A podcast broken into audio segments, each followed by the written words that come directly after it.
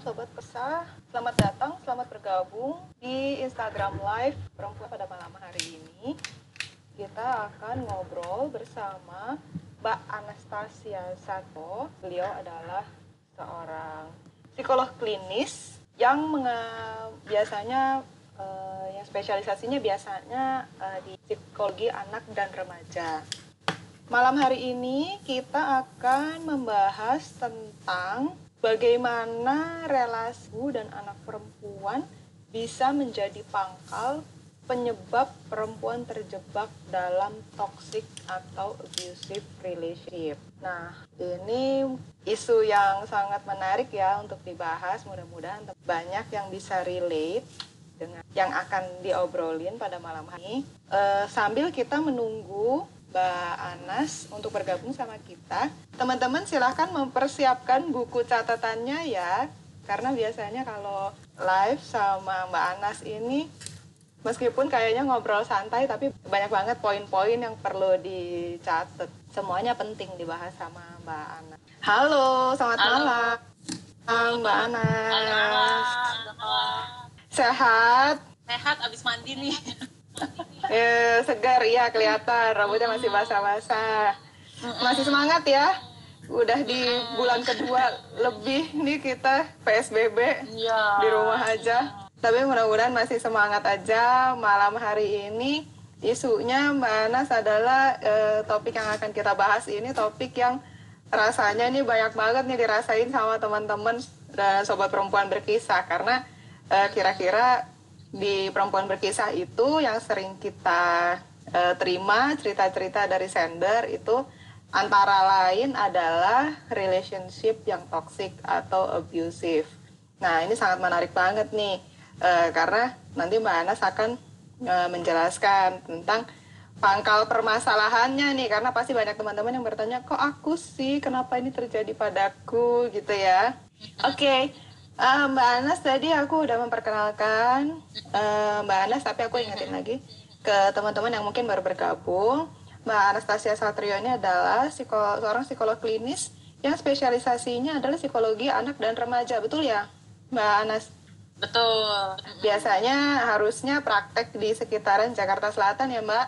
Cuma karena lagi pandemi ini, jadi cuma Online. terima konsultasi online. Sama beliau ini sangat aktif teman-teman untuk mengedukasi eh, soal-soal psikologi di Instagramnya. Jadi teman-teman boleh ikutin ya.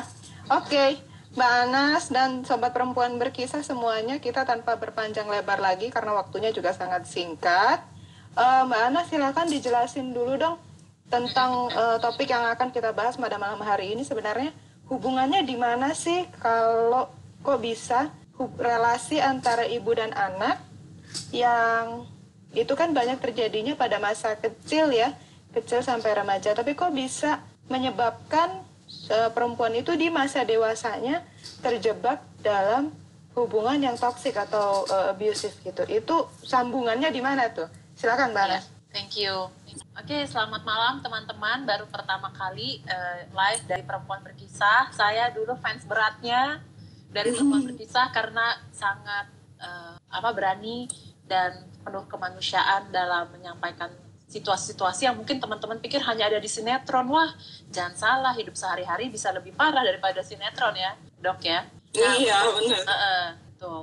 Nah, eh, sebenarnya nggak suatu bukan satu hal aneh. Jadi sebenarnya ini masih basic dari eh, ilmu perkembangan anak ya, ilmu psikologi anak eh, bahwa eh, hubungan dengan ibu maupun dengan ayah. Jadi hari ini karena waktu yang terbatas tentang ibu dan kita yakin sebenarnya ini nggak cukup ya eh, satu jam membahas ini. Tapi intinya teman-teman dapat garis besarnya dan ini bukan sesi curhat tapi dapat pem- pemahamannya dulu bahwa relasi dengan orang tua atau siapa pun pengasuh kita di awal kehidupan kita, di tujuh tahun pertama kehidupan kita, apalagi sampai kita bersama di masa remaja, terus sebelum menikah atau sebelum berelasi, intinya itu menjadi blueprint atau cetakan awal gimana sih caranya berinteraksi. Eh, dan kita nggak tahu bahwa ada cara lain loh untuk kita berelasi yang lebih sehat dibandingin yang kita kasih di orang tua makanya saya sendiri walaupun saya juga senang melakukan edukasi kesehatan mental tapi waktu kuliahnya saya terpanggil buat menjadi psikolog anak karena menurut saya anak-anak ini nggak ada pilihan kalau orang tuanya ngasihnya kasihnya kasar ya anaknya cuma tahu kasar. Kalau orang tuanya cuma tahu mengabaikan anak atau menganggap mengasuh anak itu seperti ngasih makan anak ayam yang penting dikasih makan kamu jangan banyak bacot udah bagus kamu dikasih hidup.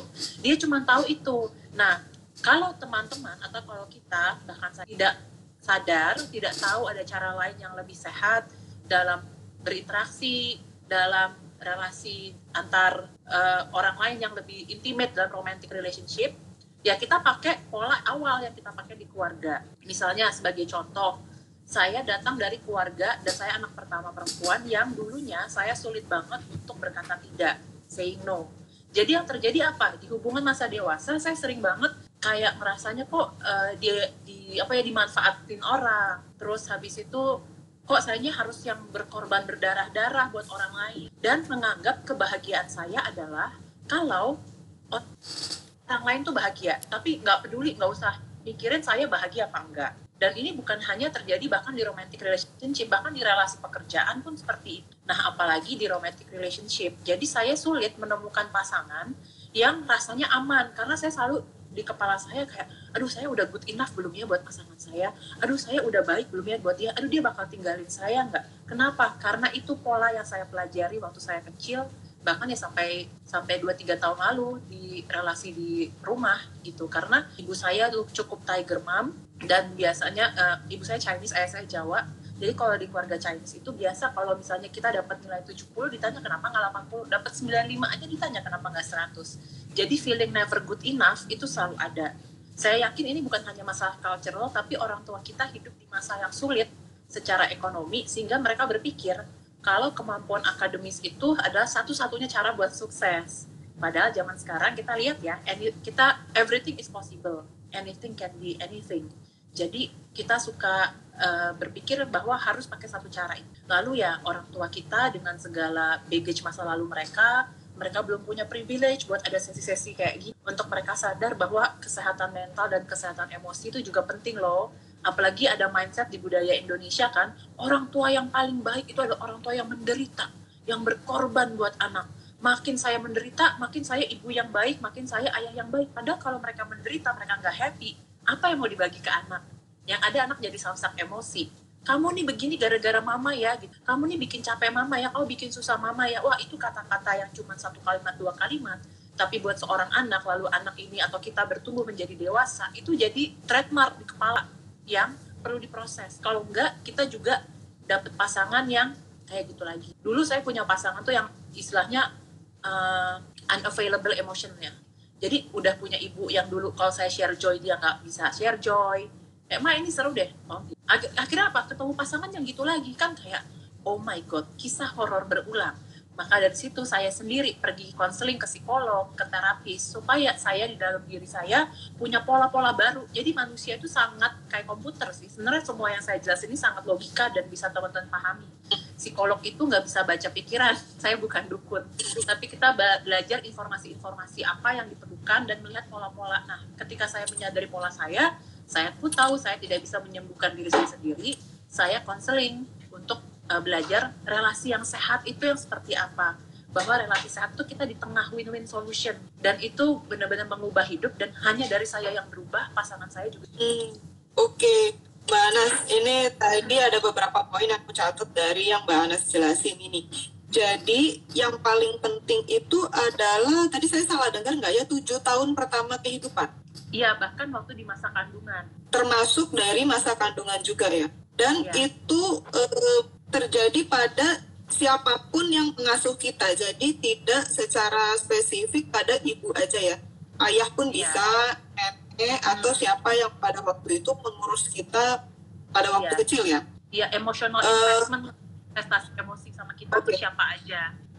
Nah itu ada perbedaannya nggak Mbak Anas antara kalau uh, hubungan yang uh, tidak menyenangkan ini dilakukan oleh ibu atau dilakukan oleh ayah atau dilakukan oleh uh, nenek atau uh, pengasuh yang lain ya. gitu misalkan uh, ART-nya gitu itu ada perbedaan nggak? Iya ada bedanya karena saya sendiri mendalami psikologi perempuan itu misalnya kalau tahu nama Gunani Nurrahman, Profesor Saparina Sadli, mereka pionir-pionir psikologi perempuan yang khas Indonesia.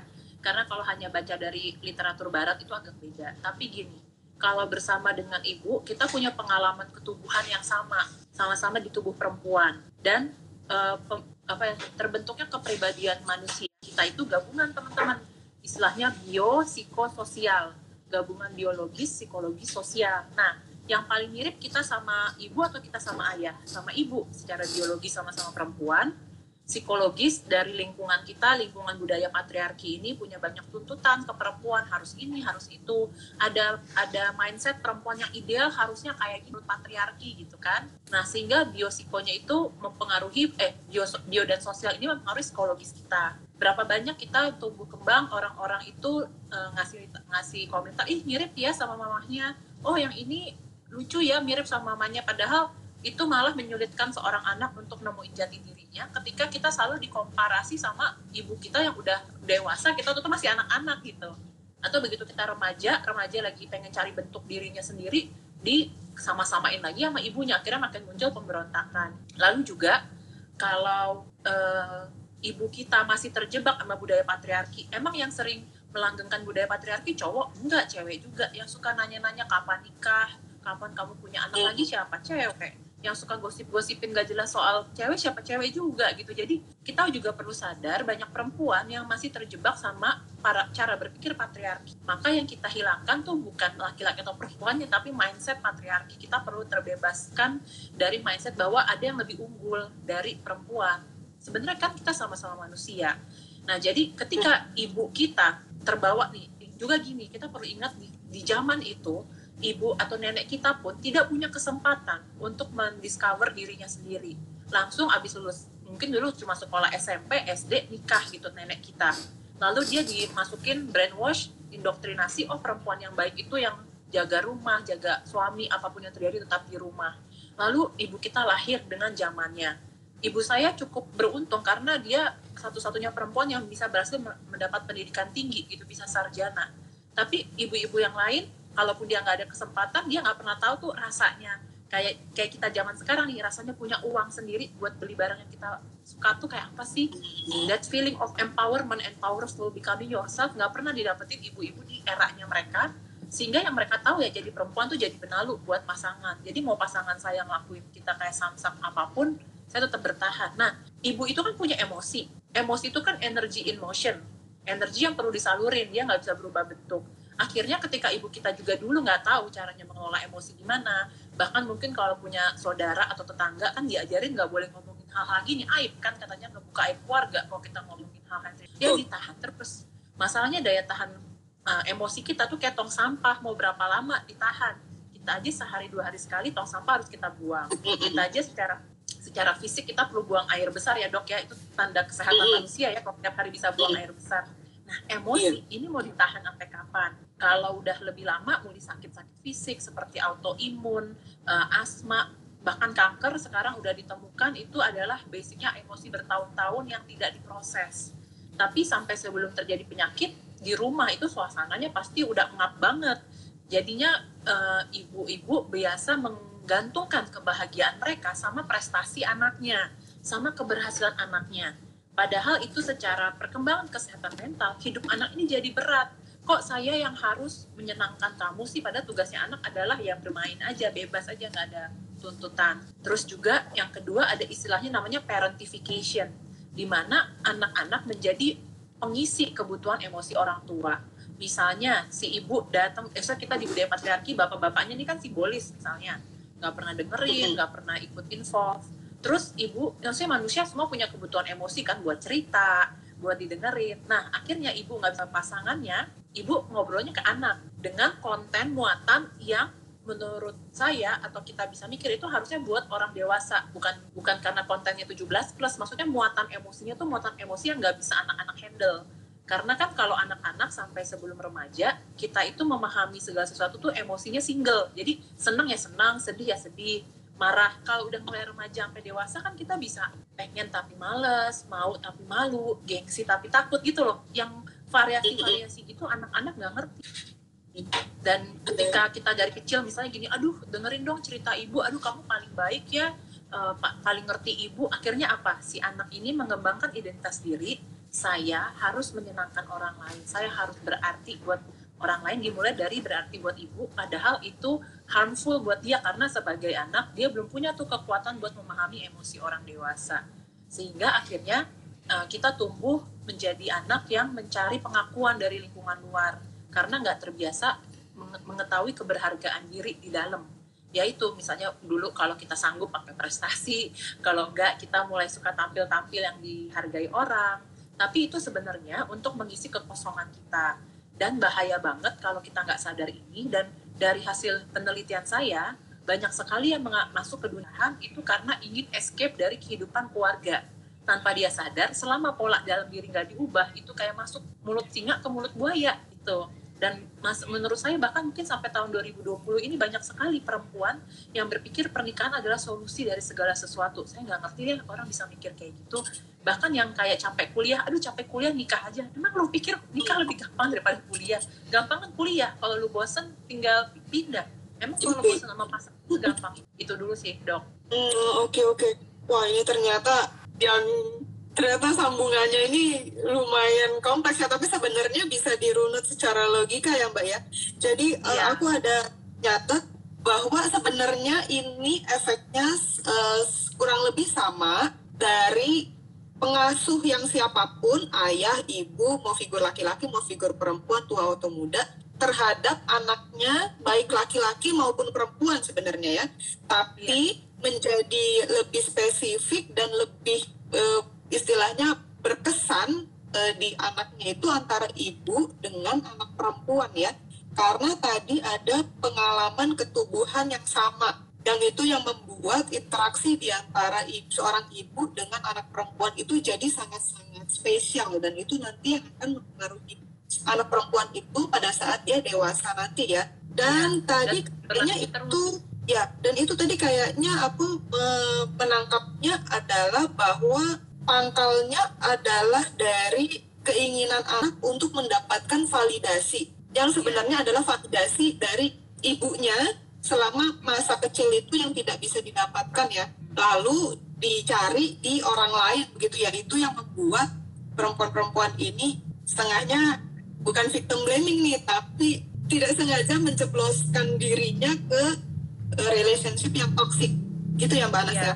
Iya, apalagi kan di lingkungan kita, kita selalu diajarin semua validasi itu eksternal. Kalau misalnya ditanya, saya kalau belum memproses diri ditanya, kamu berharga nggak?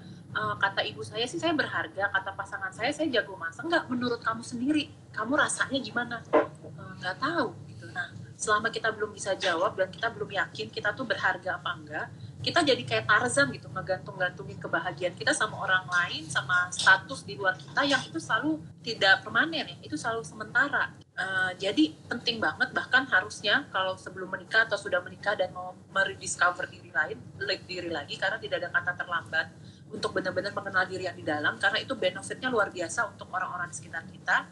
Sehingga penting untuk kita benar-benar cari tahu diri kita yang di dalam itu seperti apa seberapa berharganya kita. Misalnya saya nih saya sebagai saya dengan status saya sebagai psikolog anak saya berharga nggak? Pasti berharga. Tanpa psikolog anak saya sebagai anak saya berharga nggak? Sekarang saya bisa bilang saya tetap berharga jadi manusia. Tapi dulu dulu saya kalau nggak ada prestasi saya saya nganggap saya nothing. Nah ini yang bahaya buat kesehatan mental dan akhirnya menjebak kita masuk ke toxic relationship. Validasi yang berasal dari internal diri kita sendiri ya tanpa memperhatikan semua omongan-omongan orang ya Nah, ini silakan dicatat nih teman-teman, validasi dari diri sendiri. Nah, terus uh, saya mau tanya dulu nih Mbak Anas, tadi juga ada teman yang bertanya, ini apakah berlaku juga untuk anak-anak korban perceraian? Atau yang memang dia tidak punya figur ibu sama sekali? Itu gimana Mbak Anas? Uh, biasanya kalau kita nggak punya figur ibu atau di beberapa kasus ibunya meninggal sebelum dia masuk ke masa remaja, padahal hmm. biasanya kita nggak dapat role model menjadi perempuan becoming a woman kan dari ibu. Jadi kalau nggak ada ibunya dia nyari figur-figur ibu yang lain. Biasanya ada entah itu guru sekolah atau omanya atau tantenya. Pasti ada imprint kayak gitu. Yang kedua adalah tadi apa sama apa enggak kalau keluarga bercerai. Nah makanya saya pribadi dua tahun belakangan ini selalu sangat passionate membantu anak-anak dari korban keluarga bercerai. Supaya dia punya mindset seperti teman-teman di home adalah yang broken itu rumahnya bukan kamu itu pemahaman yang dari kecil harus kita bangun karena nggak tiba-tiba Kalau enggak, dia yang masuk lagi ke siklus toksik karena itu yang dia lihat sehari-hari. Ini tuh ibaratnya tuh kayak kita anak Afrika dari kecil lihatnya tuh air tuh hitam. Jadi kita pikir air hitam. Jadi kita pikir relasi harus selalu uh, selalu gaslighting, harus selalu victimize, harus selalu menekan, harus selalu pakai ancaman. Kita pikir relasi gitu. Padahal relasi itu ya harusnya kayak air yang warna putih. Harusnya relasi itu kita bangun pagi rasanya dada segar, ada rasa aman, inner security bahwa apa pun saya saya tetap diterima apa pun saya saya tetap berharga paling nggak buat diri saya dan saya berhak loh mendapatkan kebahagiaan yang membuat saya hidupnya panjang gitu nggak hidup kita pendek gara-gara tertekan ya. hmm. jadi itu bisa digunakan untuk anak-anak yang broken home itu sangat butuh dianya sendiri pakai perspektif anak uh, adalah bagaimana dia tetap merasa dirinya berarti itu ada cara-caranya juga mungkin satu hari kita bisa bahas oh boleh boleh boleh jadi karena ini adalah mindset anak-anak ya jadi mereka, ketika mereka yang awalnya kosong lalu diisi oleh informasi-informasi termasuk pengalaman-pengalaman dan pengalaman pada masa kecil itu yang dianggap sebagai pengalaman yang benar ya. Mm-hmm. Benar. Nah itu yang tercatat uh, di dalam bawah sadarnya dia. Lalu ini termuncul lagi ketika nanti pada saat dewasa dia mencari pasangan. Dia sambungkan harus sesuai dengan seperti pada waktu masa kecilnya gitu ya. Walaupun kita udah sadar biasanya gini sering dapat nggak sih pengalaman atau kita sendiri? Saya nggak mau jadi kayak ibu saya. Saya nggak mau dapat tangan kayak bapak saya yang suka mukulin. Tapi selama itu hanya kesadaran di pikiran sadar padahal 90% perilaku kita dipengaruhi oleh ketidaksadaran kita otak kita itu cari yang familiar bukan cari yang sehat. Sama aja kayak kita kecil nih makannya cireng makannya micin. Udah tahu makanan yang sehat begitu kita stres carinya yang makanan-makanan yang familiar. Nah, kayaknya kayak makanan masa kecil. Sama kita udah usaha nih cari pertemanan. Misalnya kenapa dari 100 temen cowok kita kok tertariknya hanya spesifik-spesifik ini? Kalau dilihat polanya dia tipe-tipe yang familiar sama pengalaman kita sebelumnya di masa kecil atau dalam keluarga mirip sama figur-figur laki-laki di hidup kita. Makanya kalau kita tuh sadar kita besar di lingkungan yang brengsek kita harus benar-benar memproses diri kita. Kalau enggak dia di hijack sama alam bawah sadar kita dia pick up lagi yang familiar. Padahal yang familiar ini nggak sehat. Meskipun kita sudah menyadari bahwa itu adalah relasi yang tidak benar itu relasi yang salah gitu ya.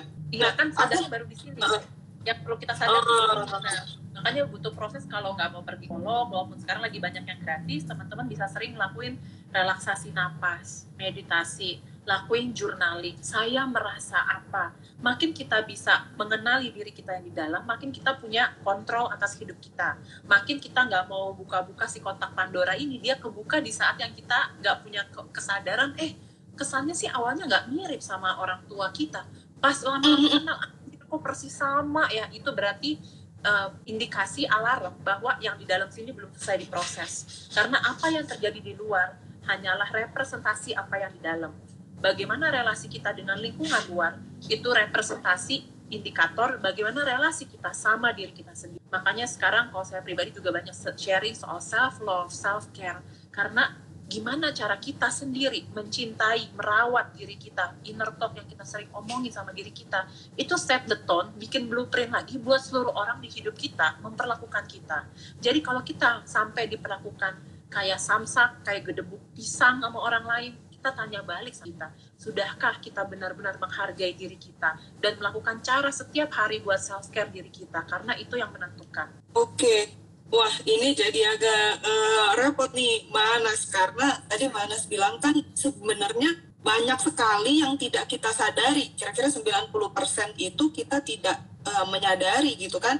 Uh, saya mungkin saya sekalian sharing ya, saya juga adalah survivor dari uh, kekerasan dalam pacaran uh, dan waktu saya pergi ke terapi uh, dari terapis itu bilang bahwa pangkalnya adalah karena saya tidak pernah punya kedekatan emosional dengan ayah saya.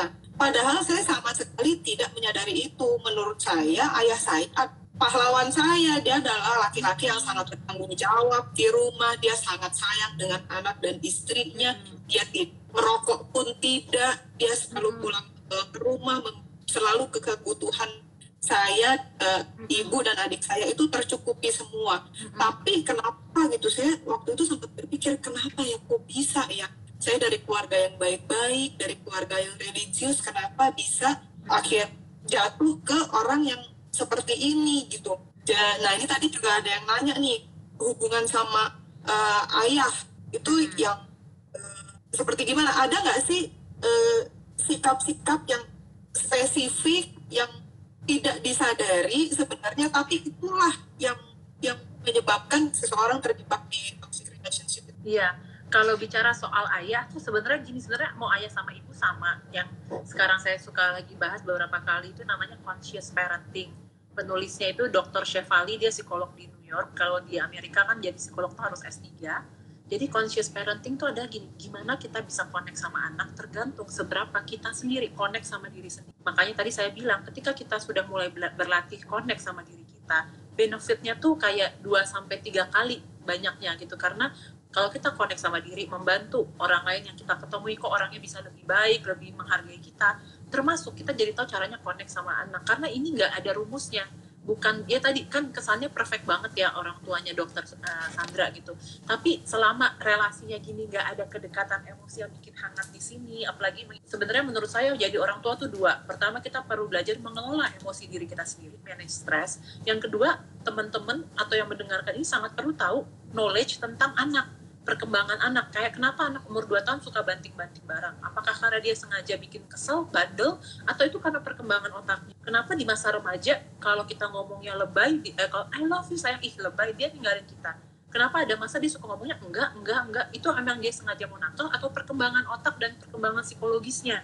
Itu yang harus kita paham. Jadi suka mikir kalau misalnya orang nyetir aja mesti ada kursus surat izin mengemudinya harus ada ujiannya mungkin orang suka mikir oh karena saya anak bisa lahirin bisa bikin sendiri seakan-akan saya nggak perlu belajar buat menyiapkan anak ini sesederhana eh, di level tentang menyusui aja walaupun dari kecil kita punya payudara kita harus belajar loh cara menyusui yang benar tuh kayak gimana. Apalagi mengurus anak yang sampai 24 tahun lah tanggung jawab kita sebagai orang tua. Jadi kalau ditanya kok bisa nggak connect ya bisa jadi dia sendiri pun nggak tahu cara connect sama dia. Makanya kita sekarang untuk belajar keluar dari victimized mindset ya tadi setelah umur 23 tahun saya yang bertanggung jawab sama diri saya. Saya punya tendensi insecure ya karena datang dari keluarga yang banyak ancaman. Tapi habis itu ya kalau cuma nyalahin keluarga apa jadinya? Ya saya ambil alih ambil ambil power. Oh ya saya punya insecure menyadari. Saya me- saya menyadari saya lagi insecure terus kayak ngobrol sama sisi diri kita yang umur lima tahun. Kenapa sih Anas insecure bukan kenapa nggak boleh ya tapi pengen tahu kenapanya pengen oh takut ya ini sampai kapan ya kita corona kayak gitu. Terus Anas kalau eh, insecure atau lawannya rasa cemas itu adalah merasa aman. Yang bikin Anas ngerasa aman apa? Saya tuh banyak ngerasa aman itu kalau jadwal saya tuh nggak terlalu padat. Jadi ada waktu-waktu saya bisa santai bisa drawing atau bisa ngapain. Jadi ketika saya ada waktu lebih santai atau cuma dengerin musik atau minum kopi yang saya suka relax itu membantu saya di hari ini. Jadi tadi juga ada pertanyaan, kalau langkah pertama kalau udah tahu gimana, mulai dari self care yang bagus di saat-saat ini. Seperti kita nih malnutrisi, malnutrisi fisik, dokter Sandra bisa jelasin. Ini malnutrisi emosi kita. Saya berapa kali lagi sharing tentang kebutuhan emosi dasar manusia. Mungkin nanti saya juga akan share di Instagram saya sampai pertanyaannya gini ini kebutuhan dasar manusia emosi sebanyak ini. Nggak tahu kan kita seumur hidup bahwa manusia punya banyak kebutuhan dasar seperti kebutuhan merasa didukung mendengarkan kebutuhan dipercaya kebutuhan dilindungi. Itu yang harusnya dari kecil kita dapat benchmarknya supaya kita nggak nyari orang-orang brengsek buat jadi pasangan kita. Tapi kan di keluarga itu dianggapnya nggak ada. Ya udah manusia yang penting makan berprestasi nggak pernah dikasih tahu bahwa emosi itu ada loh bagian kebutuhannya dan harus nah itu. Nah, ini jadi buat teman-teman yang masih mau menikah nih ya atau masih merencanakan punya anak, saran dari Mbak Anas tadi banyak-banyaklah belajar dimulai dari mempelajari tentang bagaimana komunikasi terhadap diri sendiri ya Mbak Anas ya. Eh, terus sama mempelajari pola-pola perkembangan anak supaya benar-benar eh, memahami anaknya nanti pada saat sudah punya anak ya. Nah, Mhm. kalau misalkan untuk teman-teman yang udah terlanjur nih istilahnya hubungannya dengan orang tua, dengan ibu, Mm-mm. bahkan sudah di usia yang dewasa ini eh, sudah toksik, sudah Mm-mm. rusak, sudah tidak bisa itu eh, solusinya gimana tuh Mbak Anas? Apakah Iya. eh, tetap perlu diperbaiki supaya ini hubungan di apa hubungan dengan pasangan di masa sekarang bisa lebih baik juga? Apakah itu saling mempengaruhi Iya. atau gimana? Iya, tapi uh, basicnya ini bukan kayak silaturahmi lebaran ya. Bahkan teman-teman nggak harus lo minta maaf ke orang tua kalau ngerasa nggak perlu. Atau kita ngerasa orang tua kita nggak nggak don't deserve kita maafin. Bukan itu. Tapi ini koneksi kita sama diri kita dan uh, memori-memori psikologis, memori-memori uh, emosi yang ada di dalam diri kita tentang orang tua kita. Jadi makanya uh, kita perlu ngelakuin self care, inner self talk. Karena ini kita lagi kalau teman-teman tahu komputer, ini tuh kita lagi mau relearn. Dulu misalnya coba teman ingat waktu dulu kecil kalau kita sedih atau takut orang tua kita ngomong apa? Misalnya kita pada umumnya nih di Indonesia dibilangnya udah nggak usah takut gitu aja kok kamu takut penakut ya di label kan atau nggak usah takut. Nah kita inner talk tadi adalah menjadi reparenting mengganti jadi peran orang tua kita ke diri kita yang sekarang. Kita lagi takut. Kita bilang tadi oh ya udah nggak apa-apa Anas kalau takut Anas boleh ngerasa takut. Kadang-kadang begitu ya air mata bisa menetes sendiri. Saking dulu nggak pernah ada waktu kecil ngomong kayak gitu. Itu kita ngomongin ke diri kita sendiri. Jadi tugas kita menolong diri kita. Sekalipun sekarang udah punya anak uh, tujuan utama bukan gimana saya supaya anak saya mau main sama saya tadi juga dia nanya tuh gimana saya supaya deket sama keponakan saya jangan tujuan awalnya itu tujuan awalnya adalah saya dengan diri saya gimana ya saya bisa punya inner talk lebih baik kalau saya lagi nggak enak atau saya lagi down dia nggak gampang ngejat saya kan paling self kritikus paling besar yang di kepala kita. Kalau orang lain mah tutup pintu, matiin handphone, dia hilang. Yang di kepala ini yang tiap malam bikin overthinking, bikin baper. Ini yang kita harus manage gitu. Jadi itu dulu yang kita lakukan. Jadi tidak perlu untuk menghubungi orang tua lagi gitu. Hmm. terus berusaha memperbaiki relasi lagi. Oh itu justru nggak perlu ya mbak Anas ya? Nggak perlu. Kita merubah energi dalam kita dulu. Justru itu malah berbahaya. Nanti kalau nggak kan kayak emang ya kamu dari dua anak kurang aja. Waduh makin tambah trauma lagi. Segera tutup telepon. Hmm, iya iya iya. Ya. terus tadi juga dia nah, termasuk tuh kalau misalkan uh, ibunya udah meninggal gitu misalkan ya. Jadi uh, malah nggak malah nggak apa-apa. Ya okay, okay. ya nanti ada teknik nanti saya ceritain namanya Ho'opono itu tradisi Hawaii tapi empat kata universal adalah ada di YouTube juga ada. I'm sorry please forgive me thank you and I love you. Empat kata ini jangan harap dilakukan dulu ke orang-orang di hidup kita tapi lakukan itu ke diri kita sendiri. Untuk kita minta maaf sama diri kita.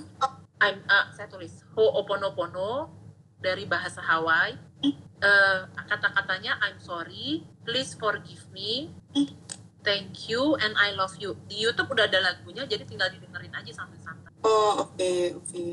Ini juga nah, termasuk untuk uh, teman-teman yang istilahnya kayak mau memutus rantainya gitu ya? Iya.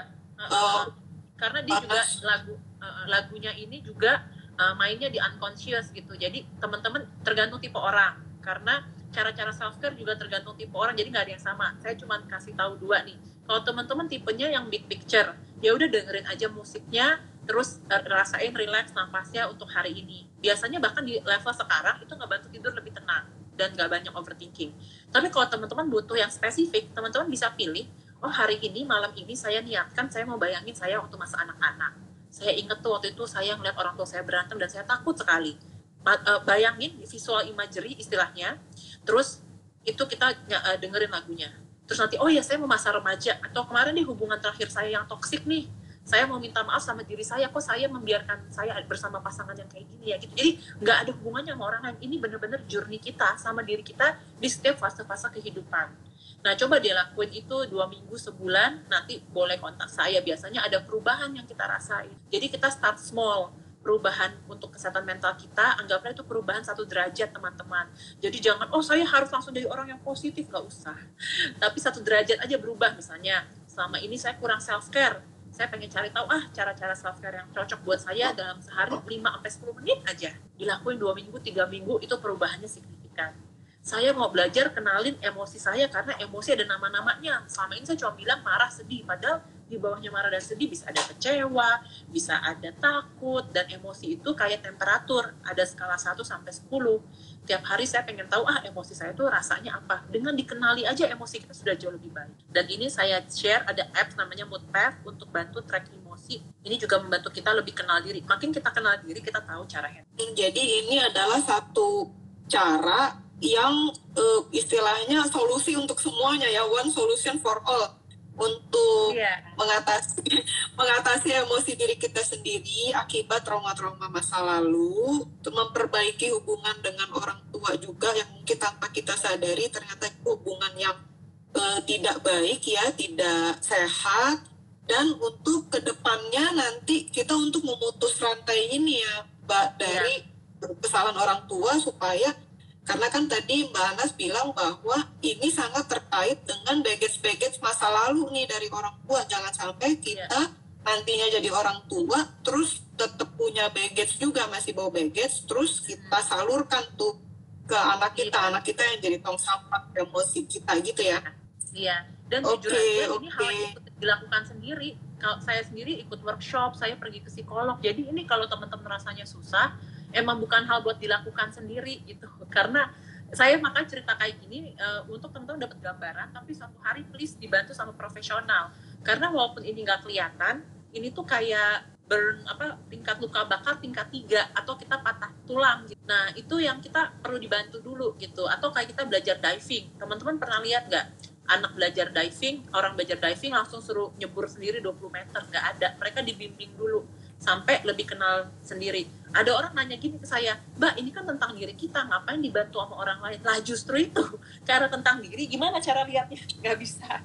Kita butuh orang lain yang sudah biar kenal dirinya untuk bantu guiding kita. Karena akhirnya at the end of the day, uh, profesional yang sehat di bidang kesehatan mental itu tidak pernah paksain metode tapi dia bantu teman-teman nemuin cara yang paling cocok buat diri kita karena kita beragam banget manusia. Tadi saya juga mau nanggapin ada yang bilang kok ibu saya sama saya nggak deket tapi ibu saya sama nenek ya juga nggak deket. Nah itu pemahaman akan pola keluarga itu yang bikin saya juga ngeh oh my god ini pola berulang.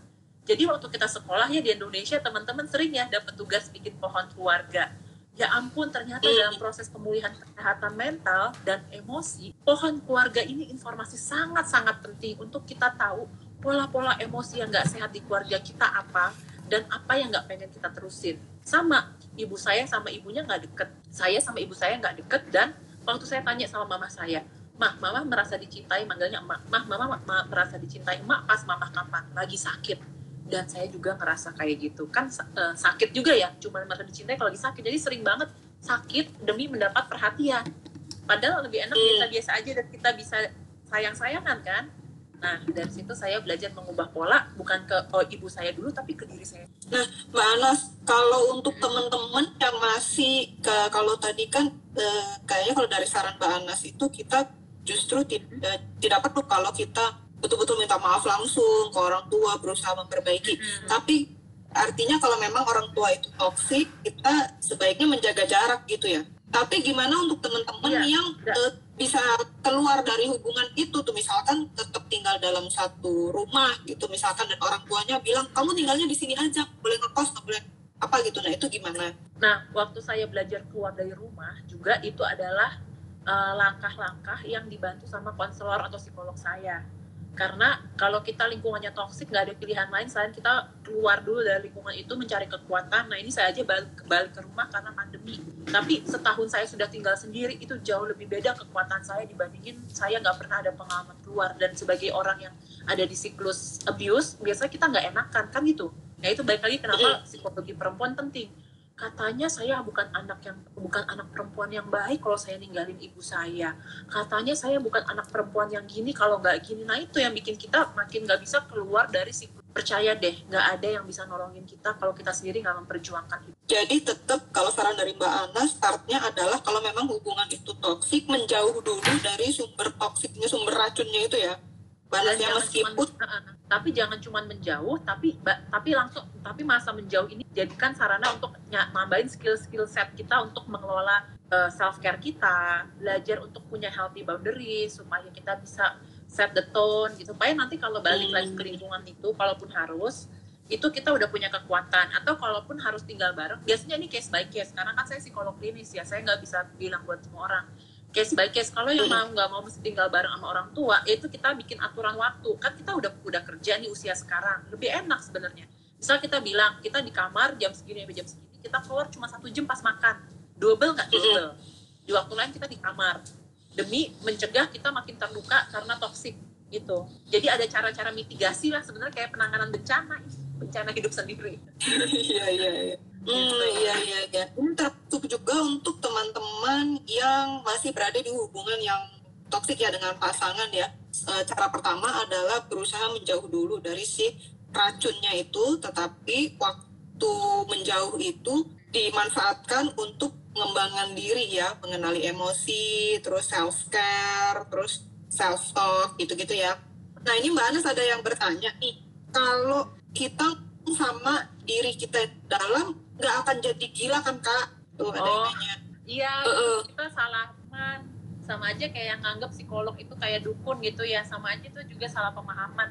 Kalau teman-teman tahu anak-anak di sekolah internasional di Indonesia di Jakarta sama anak-anak yang sekolahnya di Eropa di Denmark sama Finland, mereka sering banget dari itu ditanyain, "What do you feel about yourself? How do you talk with yourself?" gitu. Jadi itu hal biasa gitu. Dan saya kan psikolog klinis, psikolog klinis tuh nggak nanganin orang gila. Jadi kalau teman-teman ada yang pernah nanya misalnya, "E, Mbak takut gak sama orang gila? Saya juga takut. Saya juga nggak ngurus orang schizofren gitu. Tapi orang-orang yang disebut makin gila atau punya isu kesehatan mental itu adalah ya seberapa itu mengganggu dan ini semua gradasi teman-teman. Kayak warna lipstick gitu. Saya punya kecemasan, eh, saya punya kecemasan yang tinggi. Dulu waktu saya remaja saya pernah depresi klinis. Tapi karena belajar mengelolanya itu saya masih punya kecemasan tinggi itu. Tapi saya belajar manage. Makanya selama pandemi ini saya seminggu sekali eh, konseling ke psikolog saya. Dan makin menemukan hal yang saya passionate itu penting banget juga untuk kesehatan mental kita. Gitu. Jadi banyak cara bisa dilakukan lah. Ya pasti ngobrol sejam gini nggak cukup. Tapi teman-teman dapat highlightnya ya. Ada polanya kita sadar kita owning it lalu kita lakukan cara-cara self care itu dulu yang dilakukan Mungkin nggak sih Mbak Anas kalau diri kita sendiri yang toksik terhadap diri kita sendiri? tentu. Kan kita ada mekanisme self sabotage kita mensabotase diri kita sendiri. Tapi it didn't start with us. Ada bukunya tuh tentang transgenerational trauma. It didn't start with you. Kita dapat mekanisme menyakiti diri sendiri baik secara emosi maupun yang udah sampai fisikal kita nggak tiba-tiba belajarnya. Itu pasti dari lingkungan kita juga. Tapi tadi cuma salahin lingkungan kita nggak punya power nih teman-teman buat keluar dari toxic ini kita take ownership apa pun yang terjadi sama saya sampai hari ini itu berarti bagian dari perjalanan hidup saya. Tapi dari hari ini mungkin dari sejak teman-teman mendengarkan video ini saya tahu bahwa saya yang bisa mengeluarkan diri saya saya yang punya kekuatan buat diri saya untuk keluar perlahan-lahan. Nggak harus tiba-tiba dari lingkungan dari saya belajar berelasi sama diri saya yang di dalam. Bukan diri saya apa kata orang apa yang dianggap baik tapi yang di dalam ini. Yang suka bikin bikin rasa-rasa nggak enak itu karena mereka lagi eh, mencari mencari perhatian kita untuk didengarkan. Tadi juga yang caranya supaya nggak jadi orang tua yang toksik itu tuh fokusnya ke- bukan keluar tapi fokusnya ke dalam. Ini juga satu make- satu mindset revolusi yang harus kita ubah di Indonesia di mana kita sering banget dididik untuk peduli sama lingkungan luar dulu. Padahal anak-anak itu butuhnya kenal dulu sama diri mereka. Karena kita kebalik sekarang orang udah dewasa nggak mikirin diri. PSBB malah keluar disuruh pakai helm kagak pakai helm pada buat kepalanya sendiri. Jadi ini ngaco semua deh. Jadi kalau kita mau punya relasi yang baik dengan anak kita dimulai dari relasi kita sama diri kita sendiri. Sudahkah tadi? Saya cukup bilang I love you ke diri saya. Kalau I love you aja masih terasa aneh saya bersyukur sama diri saya hari ini. Atau saya merasa bangga sama diri saya hari ini karena jadi kalau teman-teman ada lihat Instagram saya di bagian highlight yang template, saya lagi bikin template tiap hari mengajak namanya inner talk habit. Itu juga salah satu cara self care yang teman-teman bisa pakai supaya kebiasaan punya inner talk yang positif ke diri sendiri. Karena memang teman-teman dari perkembangan otak manusia itu nggak didesain untuk bisa bahagia secara natural. Kalau kita mau bahagia sama hidup, bersyukur sama hidup itu harus kita masukkan dengan sadar seperti vitamin. Dan ada cara-cara hidup yang harus kita lakukan supaya kita bisa bahagia. Tapi bahagia yang kita capai itu juga bahagia. Nah, jangan nganggap bahagia itu harus kayak level 9 atau 10 kayak di film-film. Enggak, itu juga bikin kita sakit hati lagi. Kalau mikir bahagia harus kayak bahagia yang sehat, bahagia yang good enough. Jadi sama, nggak ada good, nggak ada, there is no perfect partner nggak ada partner yang sempurna. There is no there is no perfect mother or father. Kita juga nggak bisa jadi orang tua yang yang dibutuhin adalah just a good enough parent is already just good enough partner is already enough. Just good enough self. Jadi diri yang cukup aja udah sangat. Oke oke. Ini quote yang bagus banget nih jadi quote of the day nih. Just good enough is good enough already ya. Mas ya jadi standarnya tuh kita aja dari diri kita sendiri aja gak usah ngelihat dari omongan-omongan orang gitu ya. Eh, Nah Mbak Anas, eh, saya mau tanya lagi. Ini kan kalau misalkan untuk self care, terus eh, untuk kita self talk dan tadi yang eh, Mbak Anas untuk kita belajar dan itu kan butuh waktu. Kita butuh waktu untuk kita bisa konsentrasi sendiri. Bagaimana cara kita mengkomunikasikan ini ke orang tua yang memang tidak bisa memahami. Bagi kita tadi tuh ada yang bilang tuh lagi kita mau belajar, lagi kita mau ini, diteriaki, digedor-gedor, dipanggil-panggil, nanti dibilang disuruh ini, suruh itu, kalau nggak mau, bilangnya membangkang lah, durhaka lah. Gimana cara Iya. kita mengkomunikasi bahwa ini sangat perlu buat kita gitu. Iya, eh, eh, saya nggak punya cara, nggak punya saran lain selain eh, please kontak konselor ter- konselor yang kamu percaya karena nyari psikolog atau konselor tuh jodoh-jodohan, cocok-cocokan juga. Tapi ini adalah kondisi yang eh, sekondisinya tuh kayak luka bakar tingkat tiga. Dokter Sandra pasti bisa jelasin deh luka bakar tingkat tiga tuh memang nggak disaranin ngobatin sendiri. Beda kalau kita luka dikit pakai tensoplast bisa, ini nggak bisa dan kalau kita belum punya pengalaman di lingkungan lain, kita akan ngerasa sesusah itu. Tapi kalau nanti udah dipandu, dibantu, itu ketemu kok cara-caranya. Nah, kita juga kemarin sempat ngobrol ya Mbak, pengen bikin workshop dari perempuan berkisah ya buat ini nanti kita follow up itu cara-cara yang maksudnya eh, dari perjalanan saya sampai hari ini kurang lebih saya butuh setahun dua tahun lah buat memproses ini. Tadi kan ada yang bilang, oh saya nggak percaya Mbak Anas pernah ngalamin. Iya baru belum Hmm. lama kok saya survive dari situasi seperti ini. Jadi sangat mungkin teman-teman. Kalau saya aja bisa, teman-teman bisa. Jadi nanti kita bisa bikin Untuk- workshop salah satunya mm, untuk membantu teman-teman punya guiding. Jadi untuk mengkomunikasikan ke orang tua itu lebih ke case per case ya eh, Mbak Anas ya itu harus tahu trik-triknya sendiri ya kondisi di rumah gimana terus kondisi karakter orang tua gimana karakter kita gimana itu cara mengkomunikasikannya beda-beda gitu ya tiap orang ya Betul. oke oke Eh, coba kita cek lagi pertanyaan dari teman-teman. Eh, gimana kalau orang tua yang membanding-bandingkan antara anaknya? Nah itu apakah juga berpengaruh tuh Mbak Anas di ke depannya? Eh, nanti kayaknya sama ya itu akan tadi intinya udah dijelasin sama Mbak Anas bahwa intinya adalah mencari validasi ya. Iya.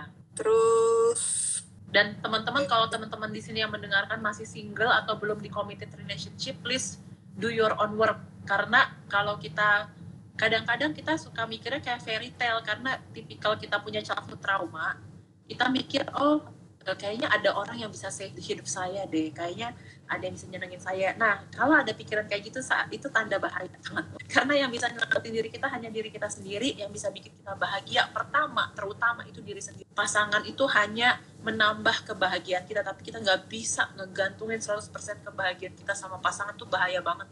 Itu bikin kita terjebak lagi di toxic relationship. Jadi kalau teman-teman, nah buat saya, saya pribadi memilih menunda waktu pernikahan supaya saya benar-benar selesai dulu sama diri saya sampai uh, kalaupun masih ada itu udah minimal lah, udah nggak sempat. Hmm, nah itu eh, pesan untuk teman-teman yang masih single atau merencanakan pernikahan tuh nggak usah diburu-buru tapi nanti bentrok lagi sama Mbak Ana sama orang tua kamu kapan nikah kapan nikah Iya. Makanya benar-benar ini perjalanan kayak kungfu panda sih. Kita harus belajar kuat sama diri kita yang di dalam. Tapi menariknya ya teman-teman dari pengalaman saya, kalau ini kan kita sekarang nggak kebayang, aduh gimana ya kalau lingkungan makin nanya ina itu, ina itu, makin kita insecure. Tahu nggak eh, konsep paradoks? Makin kita secure sama diri kita yang di dalam, kok entah kenapa lingkungan sekitar kita, orang tua kita, bahkan yang kita selalu ketemu tiap hari dan kayaknya nggak mungkin berubah, mereka berubah. Sesederhana, saya tuh selalu ngerasa saya ini pasti dikadalin kalau kerja sama orang, pasti saya paling capek. Begitu saya belajar lebih menghargai diri saya dari dalam, self care diri, kok sekarang saya ketemu orang-orang yang kerja itu kayak lebih enak gitu diajak ngomong. Saya bilang nggak bisa nggak marah, terus kayak eh, sama-sama bikin apa berhasil, kayaknya kok kayak gila ya hidup berubah banget hanya karena saya self care investasi buat kesehatan mental saya. Hmm, wah itu jadi benar-benar tadi saran dari Mbak Anas itu kunci banget tuh teman-teman kita Mm-mm. self care kita belajar mengenali diri kita sendiri karena efeknya banyak banget ya Mbak Anas tadi mulai dari hubungan ke orang tua, hubungan ke pertemanan, ke tempat kerja, ke termasuk ke kehidupan diri kita sendiri sampai ke pasangan kita ya. Oke Iya. oke, kayaknya teman-teman per- pertanyaan yang lain sih kurang lebih mirip-mirip, terus ada yang eh, kurang sesuai sama topik kita eh, hari ini. Nanti tetap ikutin terus insta- Instagram live-nya Mbak Anas karena nanti pasti nyampe ke topik itu tuh. Eh, atau nanti ikut eh, tungguin kalau kita mau ngadain workshop self healing ya teman-teman. Tunggu Self care Eh, lah, jangan self healing berat, self care dulu. Oh, self care. Iya. Yang self care dulu. Oke, Mbak Anas, eh, kita udah tinggal sebentar lagi waktu kita ada eh, penutup dari Mbak Anas atau Iya. kesimpulan atau apa ada pesan buat teman-teman? Iya, terima kasih teman-teman sudah mau mendengarkan ini. Saya yakin teman-teman yang sudah tertarik dengan isu ini pasti tidak kebetulan. Pasti teman-teman sangat sadar betapa isu relasi kita di masa awal kehidupan kita bersama ibu dan orang tua mempengaruhi konsep diri kita, keberartian diri kita di masa sekarang. Apa yang saya sharingin di malam ini hanya untuk pengetahuan mindset, tapi teman-teman perlu tahu kita yang take control atas hidup kita mulai dari cara self care diri. Kalau pengen tahu cara self care bisa lihat di highlight saya, itu yang saya banget. Atau teman-teman googling, ada 80 cara self care. Silahkan lakukan yang teman-teman rasa nyaman. Tapi self care itu bukan kayak dulu orang krimbat, tapi doing the things, activity yang make ourselves the best version of ourselves. Jadi tujuan self care adalah membuat kita menjadi makin seperti diri kita, makin ngerasa di sini tuh tenang, Nah, itu yang kita perlu latih. Download aplikasi Moodpass buat tahu tentang apa namanya um, pola emosi. Kalau ada yang mau konseling dengan saya, bisa lihat di jadwal di tiga generasi atau di salah satu postingan saya. Saya nggak terima konsultasi di DM karena kalau teman-teman ada masalah biaya, lebih baik nanti kita bicarakan. Tapi jawabin chat itu saya nggak nggak cukup energinya. Jadi mendingan kita set waktu uh, terus kita ngobrol apa konseling di situ. Terima kasih uh, Dokter Sandra itu dari saya. Terima kasih banyak Mbak Anas. Itu tadi highlightnya teman-teman.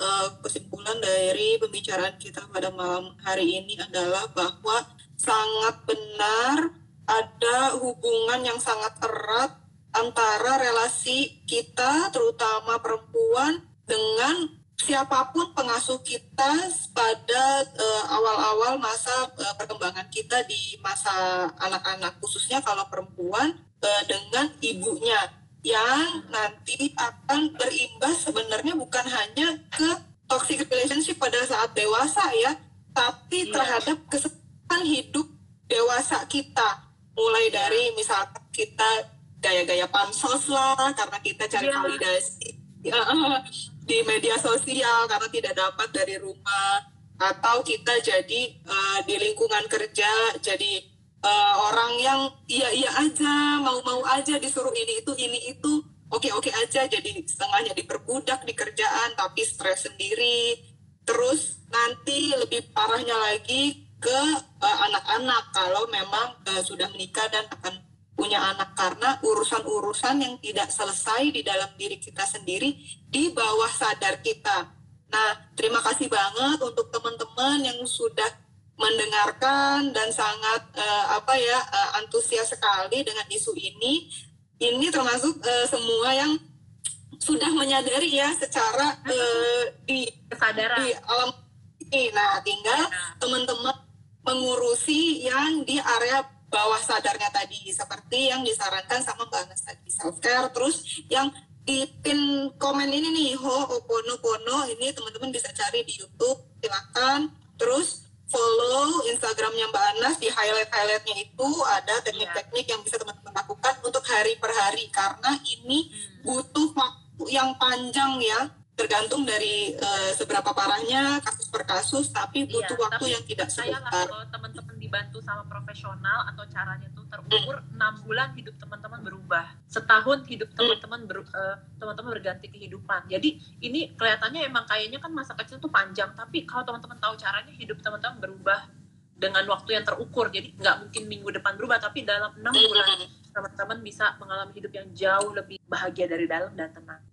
Amin, amin. Kita doain buat semua teman-teman yang menonton uh, akhirnya bisa mendapatkan perubahan hidup uh, kalau di, diawali dengan upaya-upaya untuk memperbaiki diri gitu ya, Mbak Anas ya. Ya.